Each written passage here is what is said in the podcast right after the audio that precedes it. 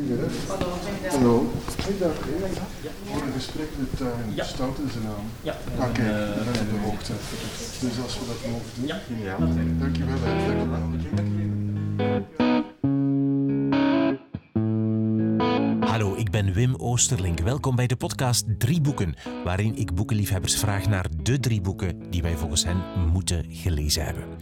Bart Stouten, geboren in 1956, is presentator op de klassieke radiozender Clara. Hij presenteert zijn laatste uitzending op de dag dat deze aflevering online komt. Eerder werkte hij voor literaire en culturele programma's op de radio en maakte hij zelfs een reeks hoorspelen, onder meer van werk van Samuel Beckett. Bart Stouten is de meest poëtische van alle radiopresentatoren. Echt, elke presentatie van hem is bijna een gedicht.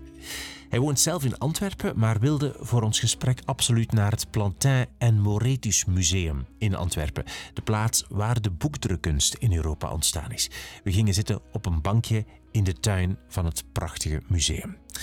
Bart vertelt over Marcel Proust, hoe die hem bijna letterlijk genezen heeft nadat zijn ouders en zus vroeg gestorven waren, over zijn correspondentie met de maîtresse van Samuel Beckett en zijn ontmoeting met de Canadese bestsellerschrijver van een van zijn drie boeken. Het gaat over radio presenteren en poëzie schrijven, en over wat hij gaat doen nu hij met pensioen gaat. Hij heeft een niet zo gebruikelijk plan. Je vindt een foto van Bart's boekenkast en van ons samen voor het museum en een lijst van alle boeken en auteurs die je in deze aflevering voorbij hoort komen op de website wimoosterlink.be bij podcast Drie Boeken. Je kan je daar abonneren om updates te krijgen. Meer boekenfoto's vind je trouwens op Instagram bij Drie Boeken, dus drie in letters geschreven, underscore boeken op Instagram. En dan nu veel luisterplezier met de drie boeken die je moet gelezen hebben, volgens Bart Stouten. We zijn hier eigenlijk in het uh, museum van uh, Plantin. En uh, Plantin is de eerste drukker hier in Antwerpen, in Europa, die natuurlijk enorm veel betekend heeft voor de verspreiding van kennis, literatuur, wetenschap. nu hebben we internet en al die dingen, maar in die dagen was dat toch wel revolutionair om te zien hoe de middeleeuwse manuscripten werden vervangen plots door die drukkunst. Ik denk dat we zonder Plantij hier niet met boeken zouden zitten om over te kouten met elkaar. Hè? Je hebt deze plek gekozen om over boeken te praten. Boeken moeten wel heel belangrijk zijn voor jou. Ja, boeken zijn heel belangrijk geweest al van in mijn kindertijd. Ik bedoel, mijn mama die heeft mij natuurlijk wel opgevoed met boeken. En er we hadden een bibliotheek waar boeken stonden, heel divers. Simone de Beauvoir, Anne Frank, uh, Sven Heden, dat soort van, van namen. Alles een beetje door elkaar. Bij je thuis bedoel je? Bij mijn biologische ouders, ja. Die zijn verongelukt in, uh, toen ik 13 of 14 was zeker. 15, 15 was ik. Toen zijn ze verongelukt, mijn tweelingzusje ook. En dan is er wel iets gebeurd, en daarom vertel ik het even, dat meteen uh, de grote geboorte van de literatuur in mijn leven gemarkeerd heeft. Ik lag zelf, ik was in dat ongeval betrokken, ik lag in Duitsland in een kliniek uh, te bekomen van ja, mijn, mijn letsels en ik was helemaal ingewikkeld. En er was niets, er was echt helemaal niets. Zelfs heel weinig bezoek, want het was te ver voor de mensen om mij te komen bezoeken natuurlijk. Maar uh, er kwam een vriendin van mijn moeder met een Frans uh, paperback, dus een, een, een, Franse, het, het, eerste volume van Alle Recherche du Temps Perdu van Marcel Proust. En de verpleegster was een, tegelijkertijd een nonnetje. En zij kende voldoende Frans om met mij zo door die bladzijden te, te grasduinen en daar af en toe een passage in het Frans. Hè? Dus wacht, de verpleegster Ja, las jou voor. De verpleegster had, had dus gezien dat een bezoekster dat boek had meegebracht. En ik voelde, ik wou natuurlijk weten, mijn Frans was ontoereikend of niet erg op punt. Maar ik vroeg haar natuurlijk van, kun je me helpen? We kunnen samen kijken waarover dat gaat, dat boek. En zij kende Proust. Zij had enige voorkennis van Proust. En ze vertelde over Proust. En gaandeweg kwam die schoonheid van die zinnen van Proust en ook de hele materie tot mij. En het rare is, en misschien is het ook al goed gezien door die vriendin van mijn moeder, dat er oneindig veel raakpunten tussen mij en Proust zijn. Proust was een astmaticus, ik ook. Proust had zijn ouders verloren, heel vroeg, ik ook. Eh, Proust was homoseksueel, nou ja, dat was toen nog niet zo heel erg duidelijk bij mij, maar dat was in de, in de maak of in wording. Of dat begon mij toch de dagen stilaan. En er, waren een aantal andere gevoeligheden die ik zo voor mijn ogen in die, in die zinnen, die paar zinnen, die wij samen met behulp van een woordenboekje, Duits-Frans, zo analyseerden. En er was ook niets anders. Het was het enige. Proest was het enige in die periode. Ik heb daar een maand gelegen, of anderhalve maand. En er was niets anders, Wim. Dus het is normaal dat dat voor mij een immense betekenis had. En ik ben Proest gaan doorgronden. Er is een ongelooflijke obsessie geworden, die auteur. Ik ben zelf kort nadien beginnen schrijven. Uh, zoals Proest, dus met de paperoles, dus met uh, ingekleefde uh, strookjes papier, met verbeteringen op de verbeteringen enzovoort. Dus oh, sorry, helemaal... wat zijn pa paperoles ja, Marcel Proust schreef, ik had het moeten meebrengen misschien, maar schreef in cahiers. En dat zijn dus schriftjes, schoolschriftjes eigenlijk, waar hij dan achteraf als ze vol waren, mhm. toch dingen wilde toevoegen en de marges vol schreef en dan nadien geen andere keuze had dan paperoles uh, dus te kleven. Dat zijn de strookjes papier waarop in een heel klein handschrift toevoegingen noteert. Zie je? En dus ik begon helemaal zo te, te werken. En het is bekend onder de Proustianen dat die paperoles die kunnen meters lang worden. Er zijn bepaalde cahiers die echt uh, als een accordeon uit te vouwen zijn. En ik deed dat, dus ook, zo. Ja. ja, ja, Ik heb daar ik heb uh, massas van 37 van die schriftjes heb ik volgeschreven. Dus over welke periode? Ja, ik heb, ik heb het nu over de periode van toen ik dus 15 was tot, mhm. laten we zeggen, 30 jaar. Ik heb dus wel, uh, ik ben blijven schrijven. Die schriftjes. Ja. Ik heb heel lang volgehouden. En ik put daar nog steeds inspiratie uit. Want dat zijn dagboeken in feite. Die zijn, bedoel, als je dat nu als een tekst zou uitbrengen, dat zou misschien waardeloos zijn. Maar er zijn wel passages die mij nu nog altijd inspireren. Dus dat is zo. Je spreekt over, over Proest alsof het een. het lezen van Proest alsof het een genezingsproces was. Absoluut. in het ziekenhuis. Dat was absoluut een therapeutisch proces voor mij. En uh, nu nog, ik, ben, ik heb nu ook weer moeilijke tijden achter de rug. En is het nog steeds zo dat boeken en a fortiori ook muziek, hè, want Marcel Proust zegt dat muziek est peut-être l'exemple unique de ce qu'aurait pu être la communication entre les âmes. Dus uh, muziek is de ideale uh, communicatie tussen mensen, maar dat geldt ook wel voor literatuur. Dus misschien iets minder, maar toch ook heel erg mooi als um, bron van communicatie. En ik moet zeggen, ik toen ik um, geconfronteerd werd met het verdict van een nogal zware ziekte die ik onlangs te horen kreeg, toen waren het toch Proest en Beckett en ook Bach die mij, die mij echt uh, bijstonden. Ik, ik, ik begon spontaan opnieuw Proest te lezen en Beckett. Vreemd, hè? Maar het komt natuurlijk omdat zij het hebben over hoe, hoe moet je omgaan met die mangel van het bestaan? Hoe moet je omgaan met ja, de randvoorwaarden van het bestaan die niet zo florissant zijn? Het leven is nu eenmaal akelig en moeilijk en, en, en helemaal niet zo makkelijk om te, te verwerken als, als gegeven. Maar uh, ja, het boeken hebben een therapeutische kracht. Absoluut. hè? en je grijpt er dus naar terug op momenten dat het moeilijk is. Of je, je grijpt specifiek naar die auteurs, naar Beckett. Maar het is gewoon zo. Kijk, ik, het is niet dat ik op zoek ben. Ik vind trouwens, een boek is ook op zoek naar de lezer. Hm. Ik heb een bibliotheek gehad die eindeloos groot was. Echt misschien wel 10.000 boeken. Maar ik heb negentiende daarvan weggedaan. Omdat ik mij realiseerde op een bepaald moment dat sommige boeken ook niet voor jou bedoeld zijn. En dat zijn de boeken die je nooit meer open doet achteraf. Of die je niet met ter hand neemt om nog eens iets na te kijken of zo. Terwijl andere boeken, daar ben je voortdurend in bezig. Huh? 9 van de 10 heb je ja, weggedaan. Ik heb heel veel. Ik, al mijn kamers waren bezet met boeken. En ik heb nu, nog, ik heb nu eigenlijk nog drie bibliotheken. Twee, eentje voor fictie. nog drie. eentje voor non-fictie en dan nog één voor poëzie natuurlijk. Hè? Maar, en die zijn, die zijn verspreid over je huis, drie verschillende Ja, die zitten eigenlijk allemaal in dezelfde kamer. Ah, dus ik heb ze wel binnen handbereik. Ja, ik, ik woon heel klein nu, hè, want ik heb, hoe heet dat, downscaling, dat is wat ik gedaan heb. En, uh, maar die boeken die waren, maakten deel uit van het proces van downscaling. Juist vanuit het besef dat een boek ook jou nodig heeft. En je hebt een boek nodig, maar een boek moet ook jou vinden.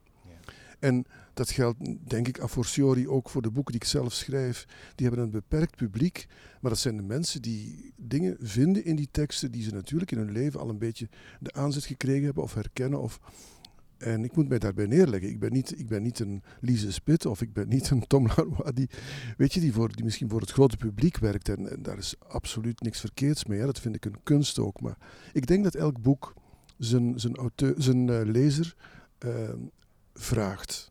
Oké. We gaan eens kijken. Uh, welke drie boeken je gekozen hebt. Ik heb je gevraagd om drie boeken te kiezen waarvan je vindt dat iedereen ze moet gelezen hebben. Dat is het, uitgangspunt en het principe. Ehm, wat is jouw eerste boek?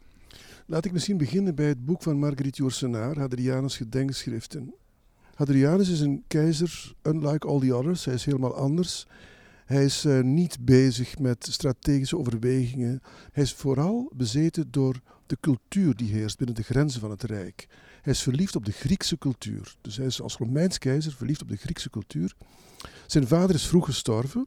Hij heeft een voogd gehad. En dat was Trajanus. Trajanus die een tijdje keizer geweest is. En die hem dan als, die dus Hadrianus als keizer, als opvolger heeft aangeduid. En die jongen die dus uit de Middellandse Zee-regio komt, die is verliefd op de Griekse cultuur, zei ik. En die gaat er alles aan doen opdat de cultuur, de Romeinse cultuur, zal uh, floreren, zal bloeien. Met als basis, met als, uh, geïnspireerd door die Griekse cultuur. Marguerite Yourcenar heeft hem ontdekt, als ik dat zo mag zeggen, in de Villa Adria Adriana bij Tivoli. Uh, Hadrianus heeft er namelijk een enorme uh, villa, enfin, dat woord is wat niet te vergelijken met onze villa's tegenwoordig, maar een enorm complex van sauna's en, en tuinen en lust en rustoren en weet ik veel. En daar heeft zij dus de inspiratie voor dit boek de eerste keer gehad. Ze heeft dus veel gereisd, omdat ze natuurlijk een rijke erfenis van haar moeder had gekregen. Ze kon dus veel reizen. En ze heeft in de trein aantekeningen gemaakt over een biografie van Hadrianus. Dat klinkt raar, maar Hadrianus, de echte Hadrianus, heeft inderdaad een biografie nagelaten die helaas verloren gegaan is. Wel zijn fragmenten daarvan weergevonden. Mhm. En dat zou, dat, men is niet helemaal zeker of dat een biografie is die opgedragen is aan zijn mannelijke vriend, dus zijn, liefje eigenlijk, Antinous, dan wel aan, uh, opgedragen aan de volgende keizer. En dat is er niemand minder dan Marcus Aurelius. Nu, Marcus Aurelius, dat is zelf een auteur die ik als een van die drie boeken had kunnen kiezen, want dat is de grote stoïcijn die absoluut in zijn dagboeken op een meesterlijke manier de wijsheid van het leven uh, beschrijft. Maar, wat, wat, wat, doet, is, even onder, ja, is dit een historische roman? Wel, wel het is een, het is het, het, ja, zij noemt het een historische roman, maar daar kun je veel vraagtekens bij plaatsen. Zij approximeert eigenlijk die oorspronkelijke biografie van Hadrianus. Zij schrijft de biografie zoals die zou kunnen zijn geweest van Hadrianus, die verloren gegaan is. Maar wat ze natuurlijk doet, is uh, het leven van Hadrianus naar zich toetrekken. Nu, dat is een procedé in de literatuur dat um, vaak wordt, of vaker wordt toegepast. Ik denk opeens aan Lucien Stassaert, hier onze dichteres die ook biografieën geschreven heeft van Ephra Bean, van Emily Dickinson, van Sylvia Plath. En die dan haar eigen leven daarmee versmelt of ver, ver, ver, verward niet hoor, maar vermengt, ja, vermengt, ja. Ik durf dat woord niet gebruiken, maar dat is het wel.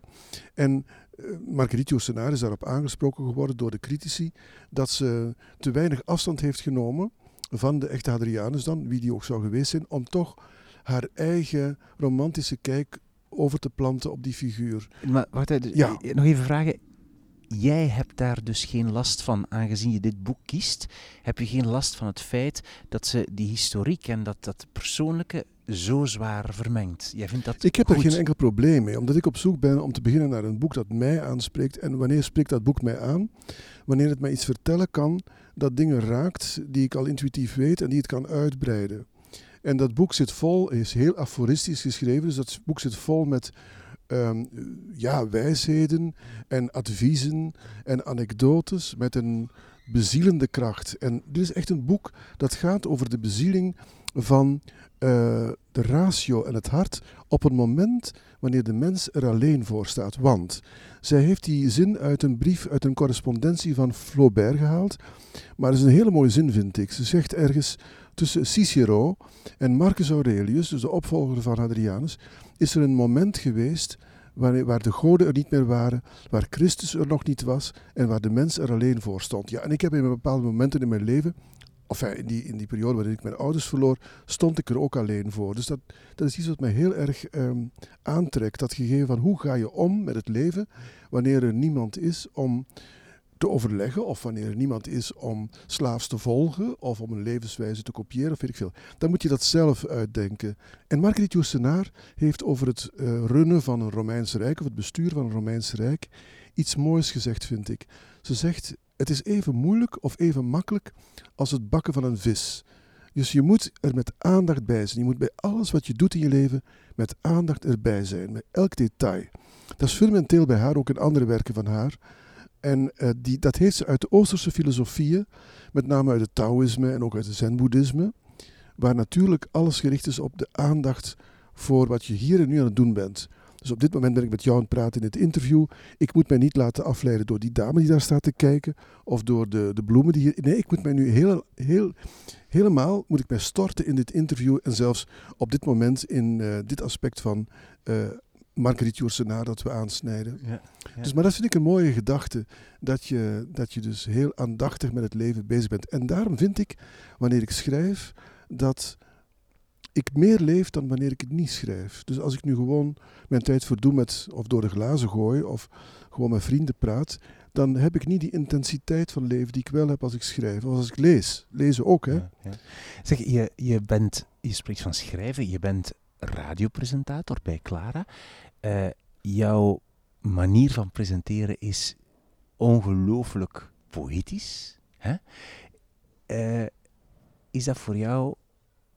Wat is het verschil tussen poëzie schrijven en een presentatie schrijven? Maar eigenlijk, ik moet je een geheimje verklappen. nee, waar komt die poëzie vandaan, of dat poëtisch gehalte? Uh, toen ik begon te presenteren op uh, Clara, vroeg, Clara, vroeg Walter Couvreur aan mij, wil je dat doen elke dag? En ik dacht, ja, ik wil het elke dag wel doen, maar dan moet ik me kunnen amuseren. En toen zei Walter, ja, maar je amuseren, oké, dat mag je doen. Je hebt dus carte blanche. Leuk, hè, dat woord.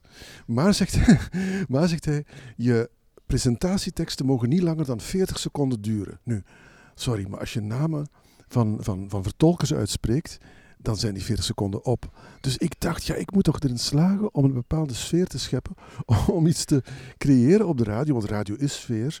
Je kan op radio oneindig veel dingen. Je, doet, je neemt een duik in de verbeelding van die luisteraar, uiteraard. Daar gebeurt het, daar maak je die beelden, daar maak je die, die sfeer.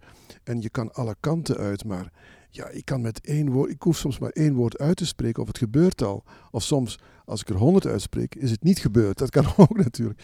Maar ik denk dat uh, radio vooral de kans aanreikt aan de presentator om via de tool van taal dingen te doen die heel erg evocatief zijn in de verbeelding. En in die zin, ja, radio zit ook dicht bij poëzie. Hè?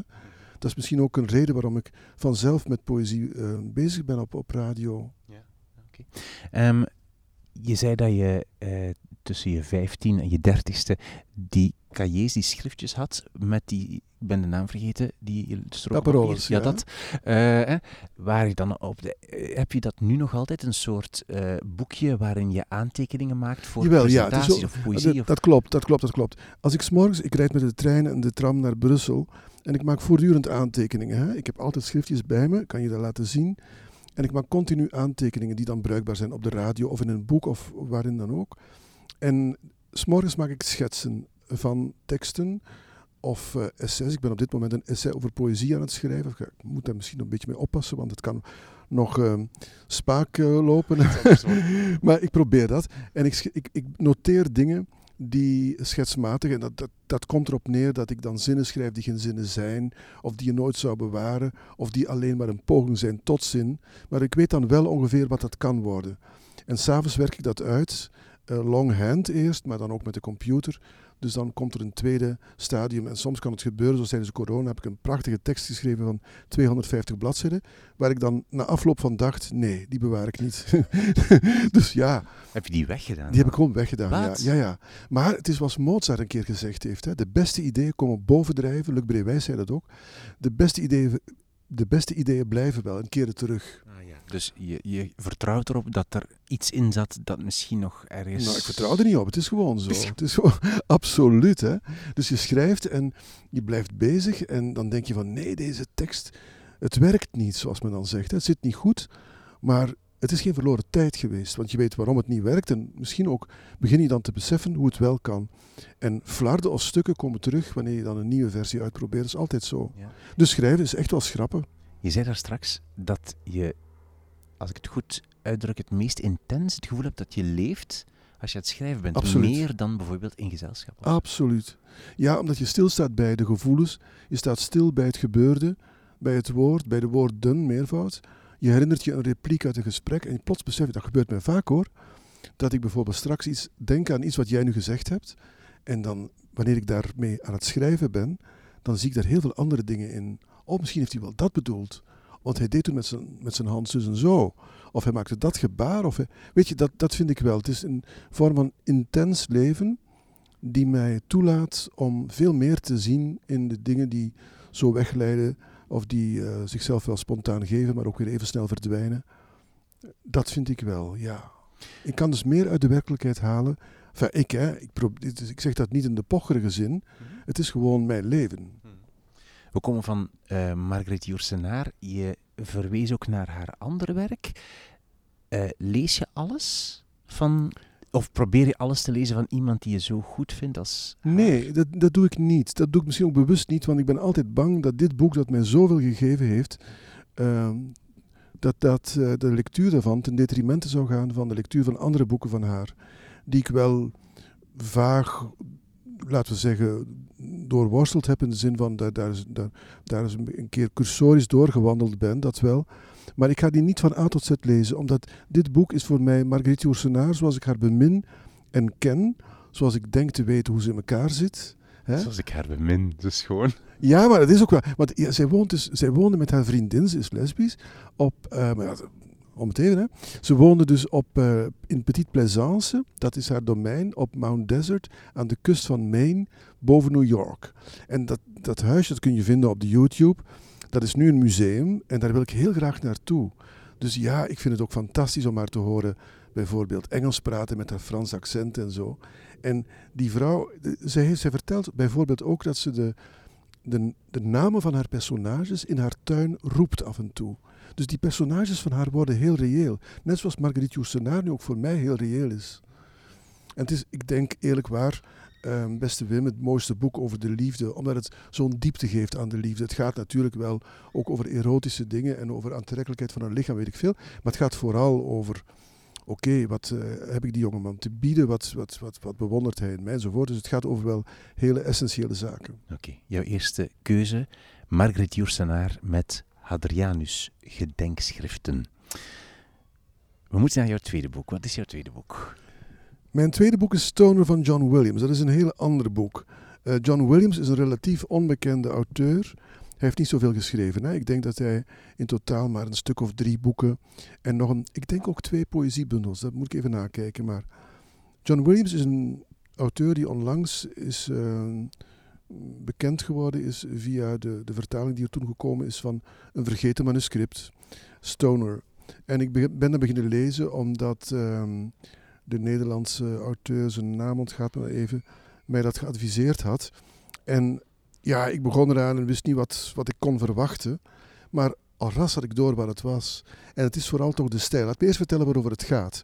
Het gaat over een jongen in de States die eh, studeert voor landbouwkundige. En op een bepaald moment eh, vindt hij de, de mediocriteit van zijn bestaan zo onuitstaanbaar. Dus dat leven, dat saaie leven bij zijn ouders. Eh, hij keert dus na, na elk weekend, zoals onze studenten in Vlaanderen, keert terug naar huis. En dat bestaan is zo saai dat hij denkt, misschien is het probleem toch dat ik probeer eh, voor te werken, in, dat ik die boerderij probeer voor te zetten als, als eh, volwassene. En moet ik andere dingen gaan studeren. En het is een sonnet van Shakespeare dat hem inspireert om een andere keuze te maken. En hij kiest dan voor literatuurwetenschap. Trouwens, John Williams wordt in het boek dan ook docent aan de universiteit, net zoals eh eh, Stoner liever, hè? het personage, net zoals John Williams. John Williams zelf, ja. Ja, ja. Hm? En dat is heel interessant. Daarover gaat het verhaal. Maar het gaat dan natuurlijk ook wel weer over de passie van eh, dat academisch leven. Hè? Waarom is dat zo? Want eh, de, de- een wereld gaat open, maar wat betekent dat voor hem? En die passie wordt dan verweven met, je raadt het al een beetje, een passie voor een studenten. Want hij is ondertussen getrouwd, maar hij is wat uitgekeken op dat huwelijk. Dat huwelijk is als een kaars die gedoofd is. En er komt dan, hij is dan een jaar 45, komt dan in zijn leven die frisse, on, onbenoembaar mooie uh, liefde voor dat meisje. En dan is het uh, kracht van de ware liefde die hem natuurlijk als de bliksem helemaal treft. En net wanneer die liefde is opengebloeid en ook weer uh, wordt neergelegd, zoals een bloem die is uitgebloeid, dan gaat hij sterven. En dan blikt hij op zijn sterfbed nog terug. Maar ik vertel niet, want dat zijn, dat zijn hele mooie passages die me echt aan het huilen hebben gebracht. En als een auteur daarin slaagt, dan is het echt wel een goed boek. maar waarom is het nou echt goed? Waarom aan het huilen? Dat moet je even zeggen. Ja, dat heeft toch ook te maken met de taal die gehanteerd wordt. Eh, wat deze man doet, is de gebeurtenissen als een podium, op een podium plaatsen. Hij gebruikt echt een minimum, een strikt minimum van woorden om die gebeurtenissen te schilderen.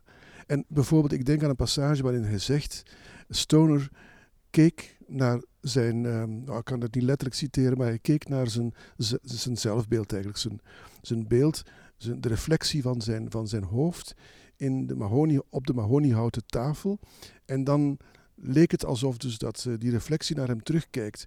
Maar, en, en terwijl hij zijn handen open houdt om te steunen op die tafel. Maar dan gebruikt hij dan woorden waardoor het lijkt alsof het een, een, een schim is, een spook is dat terugkijkt. Heel kritisch terugkijkt. Maar hij zegt het zo niet, want het, is plat zoals ik het nu zeg. Het wordt heel, heel, heel gevoelig, maar met directe woorden, imagistisch zou Ezra Pound zeggen. met, met, met, alleen maar met het beeld, de kracht van het beeld wordt het verwoord. En dat boek uh, gaat van bladzijde naar bladzijde verder met deuren die geopend worden. Maar het is nooit een deur die toevallig geopend wordt. Met blikken die, of een wenkbrauw die opgetrokken wordt. Maar je voelt altijd wat er eigenlijk bedoeld wordt. En dat is zo mooi, hè, dat een, een auteur een taal hanteert die toelaat dat je tussen de woorden kijkt of achter de woorden. Oké, het boek is jou aangeraden. Um, je bent erin begonnen en je was uh, je moest ervan huilen, je was helemaal gedaan een, door het boek. Dit is voor mij echt een page-turner in de zin van hier begin ik het te lezen, ik stop niet meer. Hè? Oh. En ik ben, ik ben er door aangedaan, ja, ik ben er door geraakt. Iets wat Marcel Proust, mijn grote Marcel Proust, bijvoorbeeld niet kan. Ik heb nooit gehuild bij Proust. Dus ja, kijk, grote wereldliteratuur, brengt mij niet aan het huilen, maar John Williams wel.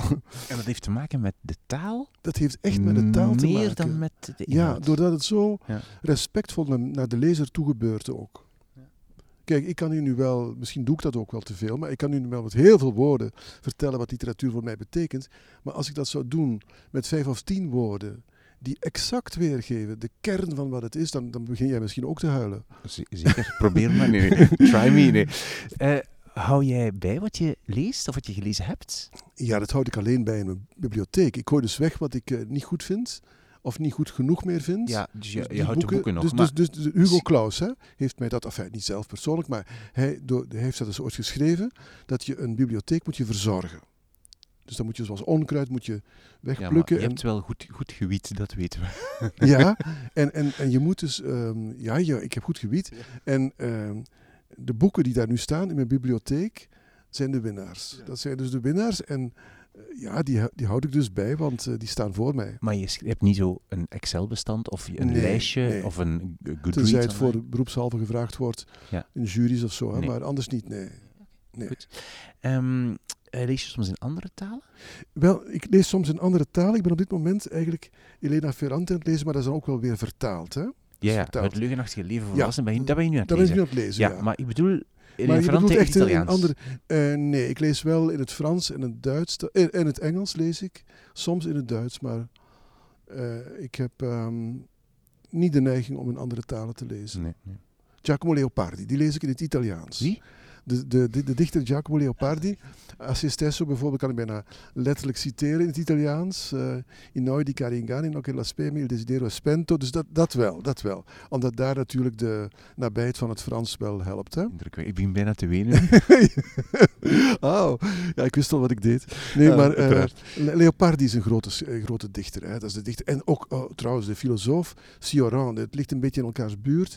Dat zijn aan de ene kant een dichter, aan de andere kant een filosoof, die denken vanuit werkelijk het idee dat niets zinvol is. Niets is zinvol. Zelfs het slaan van je hart bij Leopardi is, is weinig zinvol. Maar Het vreemde is als je dat gaat lezen, en zeker bij Sioran, dat is in de eerste zin zeer deprimerend, maar hoe verder je daarin leest, hoe opbeurender dat wordt omdat je dan het, misschien door de vergelijking denkt van ja, dan valt mijn leven wel mee of zo. Ik weet, ik weet het niet wat het is, maar ik zou erover moeten nadenken. Ja. Maar het is in elk geval zo. Oké. Jouw tweede boek, Stoner van John Williams. Wat is jouw derde boek? Mijn derde boek is een boek van een man die ik ontmoet heb. Ik heb hem geïnterviewd in Brussel. Ik heb er een bijzondere herinnering aan bewaard. Het is een boek van een heel bescheiden auteur die Ian Martell heet een Canadees auteur. Hij is wel uitgeweken, hij komt ergens anders vandaan, maar is in, heeft zich gesetteld in Canada. En um, ik was heel kritisch toen ik dit boek onder ogen kreeg, of toen het mij opgestuurd ja, werd. Het leven van Pi. Het, het, leven van Pi, ja. Van Pi, ja, Pi, ja, ja, je kan Pi zeggen. Hè. Bij Bert Bakker. Ze hadden me dat gestuurd en ik was een beetje kritisch omdat um, ik begon te lezen en het hoofdpersonage, Pi dus, ik gebruikte maar zijn Engelse naam, zegt op een bladzijde drie of vier, zegt dan, ik ga je een verhaal vertellen wat je in God zal doen geloven. En dan dacht ik, ja, dat, dat zeg je niet als auteur. Dat schrijf je niet. He? Dus ik, maar ik had, ja, meteen zijn de verwachtingen enorm hoog gespannen. Als je zo'n zin leest, dan denk je van, ja, maak het maar eens waar, hè. Maar ik wil eerst even het verhaal even schetsen, dan, anders kan de, de, de toehoorder niet goed volgen. Want ik vind wel dat het boek daarin slaagt om, nou ja, noem God dan maar zoals je wil. Hè. Uh, dat kan dan inderdaad uh, je, je diepste of je, je diepere zelf zijn, of je alter ego. Of je, je mag er allerlei namen aan geven, maar er gebeurt echt wel iets met dit boek. Wat uh, zonder dit boek niet gebeurt, of gebeuren zou. Het verhaal. dit gaat over een man die een writersblok confronteert. Dus een schrijver, wellicht Ian Martel zelf ik heb hem die vraag gesteld, maar ik, ik weet nog niet meer wat hij daarop geantwoord heeft. Het is lang geleden. Uh, die voor een writersblok zit. En hij ontmoet een personage, een Indische jongen, die heet Pai. En Pai is een zoon van een man die een uh, zoo runt, dus een dierentuin. En um, ja, er gebeurt van alles met die dierentuin. Ik ga het niet helemaal verklappen. In elk geval een mishap van je welste en ze moeten met dieren al verhuizen. En ze huren een grote boot en ze maken de reis naar de, over de Atlantische Oceaan. Maar die boot als een Titanic zinkt. En een paar dieren overleven het. Een hyena, een zebra, een orang-oetang en nog een Bengaalse tijger. En die kruipen met Pai in de reddingsgroep. Het is natuurlijk een vreselijke situatie, want Pai is bang dat, dat die beesten hem gaan opeten, of levend gaan vullen, of moet ik dat zeggen. Maar um, Pai is een jongen die gefascineerd is door religies. Nou ja, dat vermoed je al een beetje. Hij heeft een rabiate bewondering voor het katholicisme. Uh, vanwege het uh, dienstbetoon dat daar bestaat, uh, de medemenselijkheid enzovoort. Hij heeft ook een bewondering voor de islam. Die gedachte dat God ook de geliefde kan zijn. Hè, want als, de, als, als Mohammed de stem krijgt van Allah, dan is dat toch ook een beetje de geliefde die spreekt. En ik vat het nu heel erg samen. En dan ook voor het Hindoeïsme, wat natuurlijk de, de, de thuisgodsdienst is in, in Indië. En die jongen die slaagt erin om aan de hand van de essenties van die religies en wat die religies hem hebben bijgebracht, die overtocht met die dieren te maken. Het is een fabel, hè? het is volstrekt onmogelijk, maar het is zo mooi geschreven en zo overtuigend gebracht dat je toch eh, dat gevoel krijgt van ja, het zou zo kunnen zijn. Die verisimilitas, het, zou zo kunnen zijn. Of de, de, de, de, hoe zeg je dat, de, de, de dispatch niet, um, suspending of, of non-belief, of hoe heet dat. In elk geval, het is heel mooi gedaan. En dat boek schildert dus dat uh, verhaal. En ze komen dus uh, met, die, met die dieren aan, aan wal. En dan treden we dus terug van die flashback naar het heden. En dan is er een verdere dialoog tussen um, Pai en de schrijver. Maar um, dat vind ik um, als gegeven bijzonder mooi. En omdat je aan het begin van het boek denkt, dit kan nooit goed aflopen met zo'n hoge verwachting die ge, ge, geopperd wordt. Hè? Dus door een boek dat je zal doen geloven in God, denk je van ja, dat, dat, dat kan niks worden. Maar deze auteur slaagt erin om daar iets heel moois van te maken. Ja. Het is ook een, een bestseller geweest, hè, dit boek.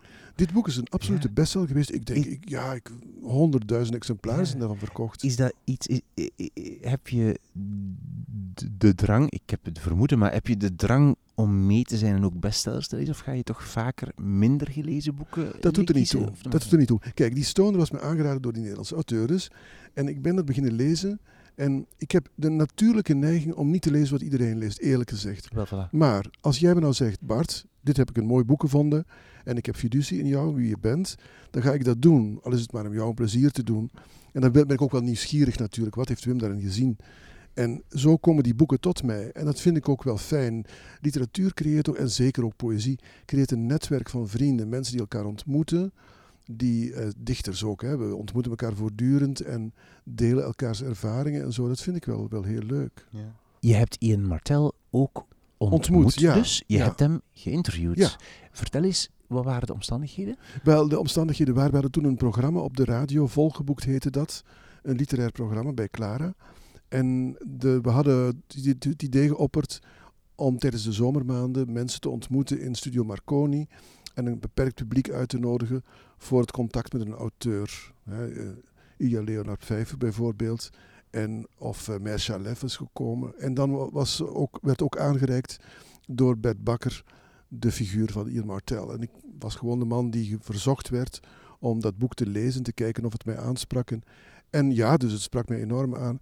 Maar voor mij zat een man die de bescheidenheid in persoon was, wel heel eloquent en met een grote verbaliteit, een verbositeit, echt zo uit, uit de startblokken kwam en werkelijk de, de zaal op zijn hand had door met zijn stille stem en over alles wat hem geïnspireerd had bij het schrijven van dit boek. Maar dus een positief contact. Dat was, ja, dat was, uiterst positief. Nee, is te weinig gezegd. Het was een fantastische ontmoeting.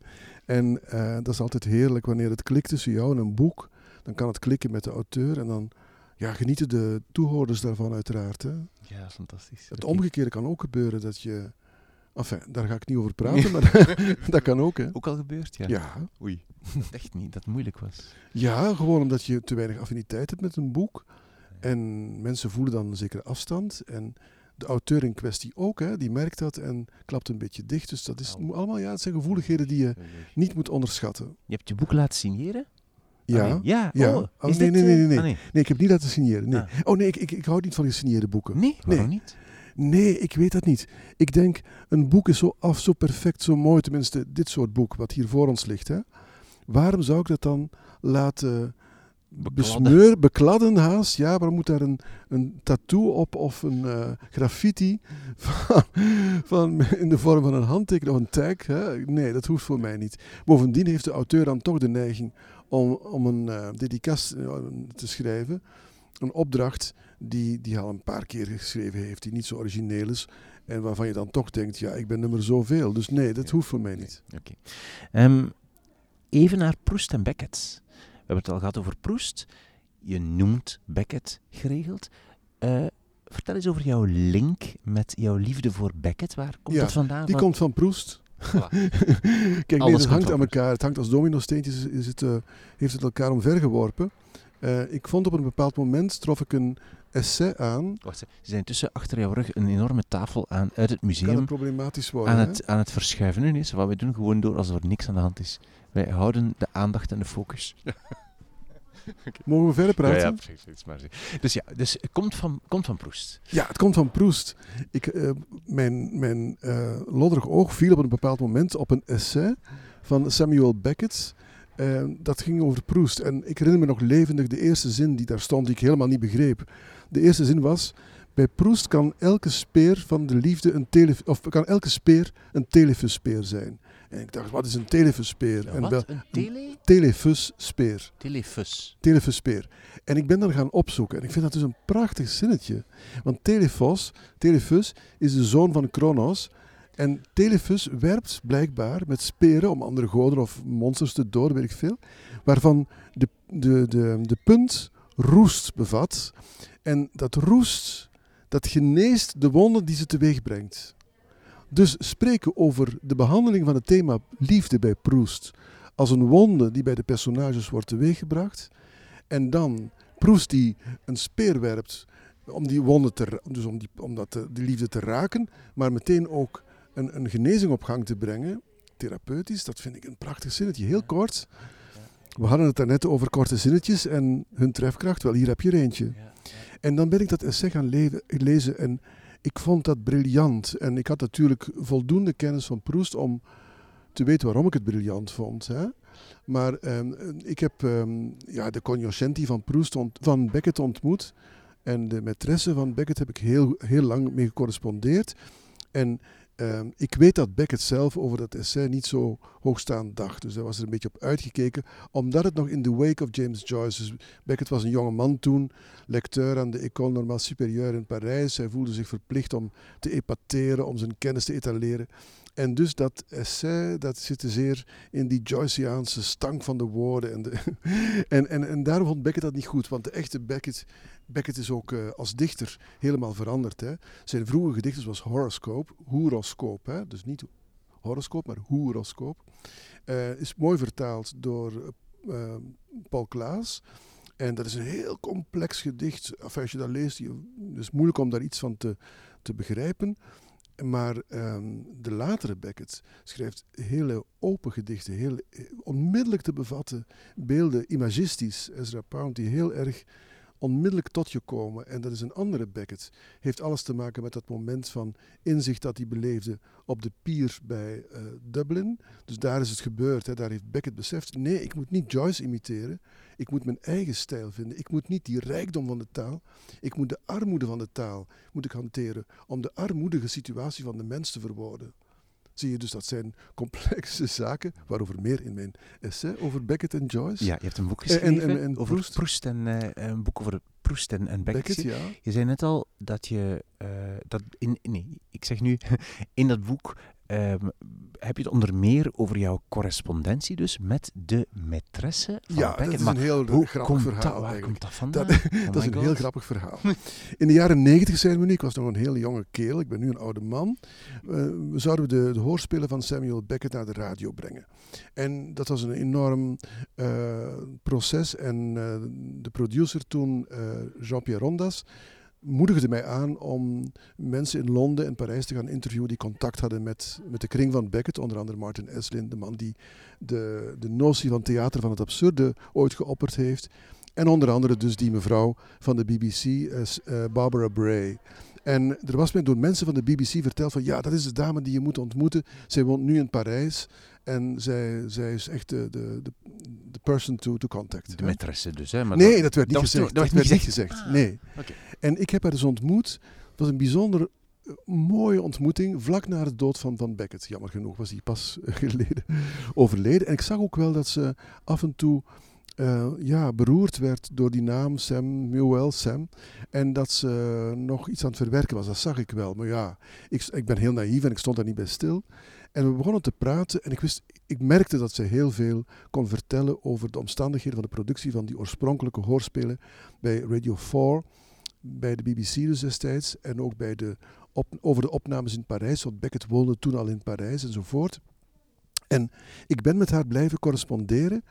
Prachtige brieven, kaartjes soms alleen maar. We hebben elkaar, elkaar in hele exclusieve pubs op Pall Mall in Londen gezien. We zijn vaak gaan eten met elkaar in Parijs. En nog steeds was het mij niet gedaagd dat dit de maîtresse was van Beckett. Hoe komt dat? Omdat haar naam niet voorkwam in de biografie van Beckett, van, van James Knowlson, die ik ondertussen wel ontmoet had. Maar haar naam kwam daar niet in voor, zij wou daaruit wegblijven. Hè? En nu in de nieuwe, in de nieuwe biografie, toen was dat de biografie van, ik vergis mij, Deirdre Bair, de Amerikaanse, die ik ook ontmoet heb. Maar nu is het dus James Knowlson, de, universite de universiteitsprof in uh, Reading. En daar komt ze wel in voor. En daar blijkt uit dat zij dus de vrouw in het leven van Beckett is geweest. Naast Suzanne de Chevaux du Mesnil, dus zijn echtgenote. Maar zij, zij is de, de dame die zijn intellectuele vriendin was, ook zijn, zijn bedvriendin. En dat, dat blijkt voldoende uit die... En met haar heb ik dus tien jaar lang gecorrespondeerd, zonder eigenlijk goed te beseffen wie ze echt was in het leven van Beckett. Maar ik En- merkte wel, ja, ik merkte aan allerlei dingen dat, dat ze echt wel heel veel intieme dingen over Beckett vertelde en wist. En, en dat, die heb ik natuurlijk ook wel in mijn essay gebruikt. Ja, en dat, dat mocht van haar. Je, mag, je mocht dan is dat dood. ook- Ah, ze is gestorven. Ze is Ah, gestorven ondertussen. Ze heeft een beroerte gekregen. dus, ja. Maar zo raar. En dat, dat, is toch een, dat was toch een raar gevoel dan? Toen Dat je door had van, gevoel. oh my god, het is... Ja, uiteraard. uiteraard. Zo, je zat veel dichter bij Beckett dan je dacht. Ja, ja. Dat is, het, dat is het wat ik probeer te beschrijven. Dat ik dus echt in de tuin van Beckett zat zonder te weten dat ik hem thuis... Maar ik weet wel waar dat idee voor Waiting for Godot vandaan komt. Wachten op Godot, ja. Je het op Godot, hè? vandaan komt, ja. Beckett, want daar, daar, daar bestaan vele anekdotes over, maar het echte verhaal is dat Beckett dat gehaald heeft bij Dante. Bij Dante. Dus er zijn mensen die goed nog slecht geweest zijn tijdens hun leven, waar onze lieve Heer eigenlijk niet goed mee weet wat hij ermee mee moet doen. Hè, ze, zijn, ze, zijn, ze hebben geen kwaad uitgestoken, ze hebben, ook niks, ze hebben ook niks gerealiseerd. Dus wat moet je met zo'n mensen? En die komen dan in een wachtkamer terecht. Ja, in het hiernamaals. Of nee, niet in het hiernamaals, Voor het hiernamaals. voor het Ja. Hè, komen ze in een wachtkamer terecht en ze moeten daar wachten tot onze lieve Heer besloten heeft, ja, je mag naar de hel of je mag naar de hemel of naar het vagevuur. En eh, dus die, die mensen die moeten elkaar entertainen om de tijd te doden. En dat is Waiting for Godot. Ja, Kijk, zeg, ongelooflijk. Ja. Uw maîtresse heeft toch eh, veel kennis opgeleverd eigenlijk.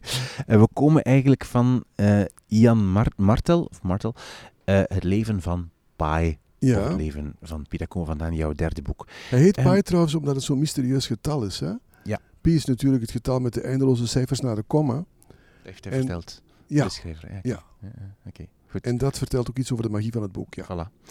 Ehm, je leest ook poëzie, want je hebt gezegd dat je een afdeel, eh, verschillende afdelingen bibliotheken hebt, maar je leest uiteraard ook poëzie. Lees je ook non-fictie? ja, ik lees heel veel non-fictie. Ja. Want omdat er nu niks van non-fictie in zit, kan je een voorbeeld geven van iets wat je Oh, leest? Een voorbeeld van non-fictie. Nou, het boek. ehm, ik, ja. ik lees graag de boeken van Brian Greene over de kosmos bijvoorbeeld. Ik heb Brian Greene ontmoet hier in Antwerpen. Er kwam een rondvraag bij Radio 1. Die auteur zou in Antwerpen zijn. En eh, of iemand bereid was hem te interviewen. Was niemand, er was gewoon niemand vrij. Niemand was bereid. Of Ah, ja, bereid. Weet ik veel. Niemand was, was vrij of bereid. En toen heb ik gezegd van ik wil die man interviewen. En we hebben het gehad over, ja, over de kosmos en over in het Virian Hotel bij zo'n ontbijt. over zwarte gaten en al die dingen. Ik vond het zalig gewoon. Dus dat, dat, dat fascineert mij nogal. Ja. Natuurkundige dingen en, en ook ehm, niet, niet, zo, niet zo geschiedenis, maar wel filosofie uiteraard. Lees ik heel veel. Ja. En ja, ik lees ook eh, graag over poëzie. Eh, ik ben vooral natuurlijk ook bezig met poëzie zelf, met de ontdekking van, van namen die minder bekend zijn hier. Zoals Sarah Maitland is een Australische dichteres die de gebeurtenissen van 9-11 in haar poëzie verwerkt.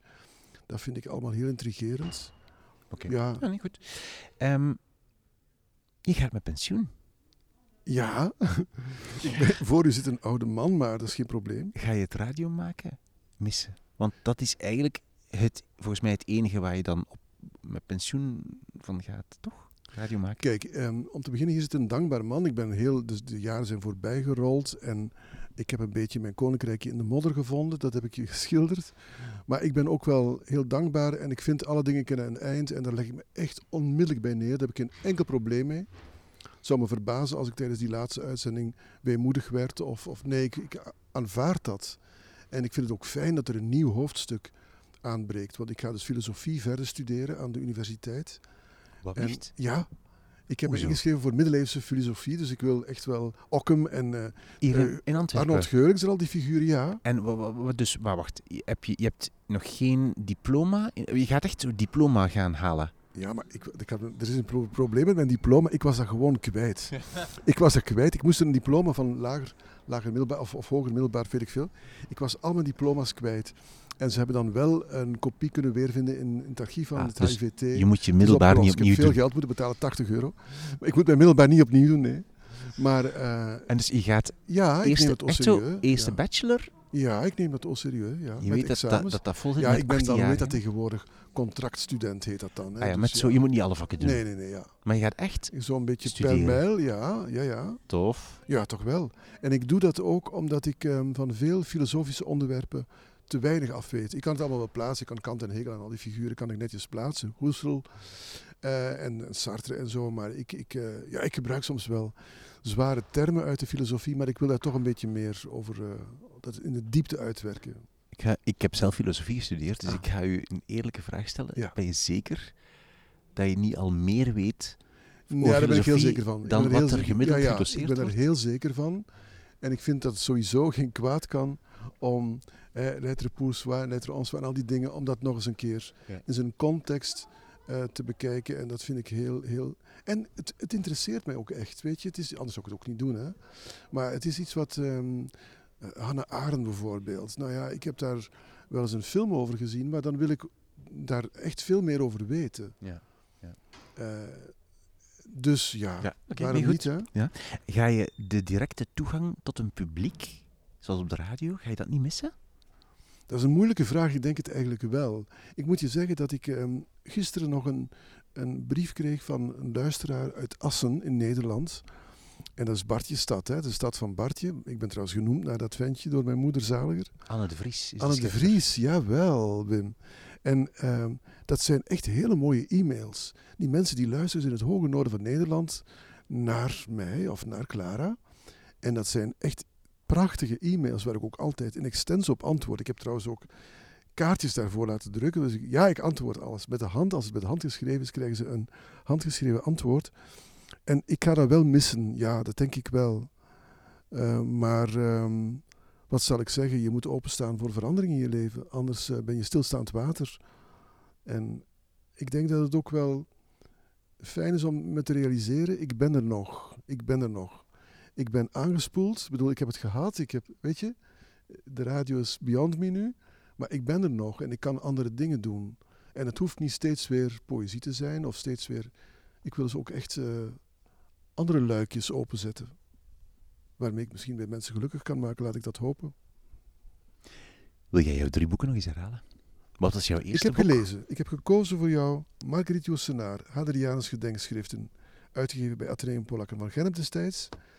Stoner van John Williams, uitgegeven bij, um, even kijken... Lebowski. Ja, Lebowski. En dan heb ik ook nog gekozen van Ian Martel, Het leven van Pai. En dat is een uitgave van Bert Bakker bij Amsterdam. Dankjewel voor jouw drie boeken en heel veel succes. Dank je Wim voor het fijne gesprek.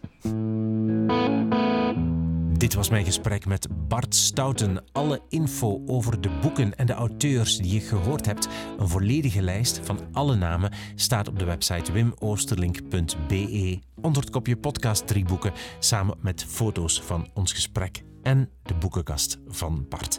Bedankt om te luisteren naar deze aflevering. Ga eens kijken naar de andere afleveringen van deze podcast. Die vind je op de plek waar je nu aan het luisteren bent. Daar zit misschien iets naar je gading tussen.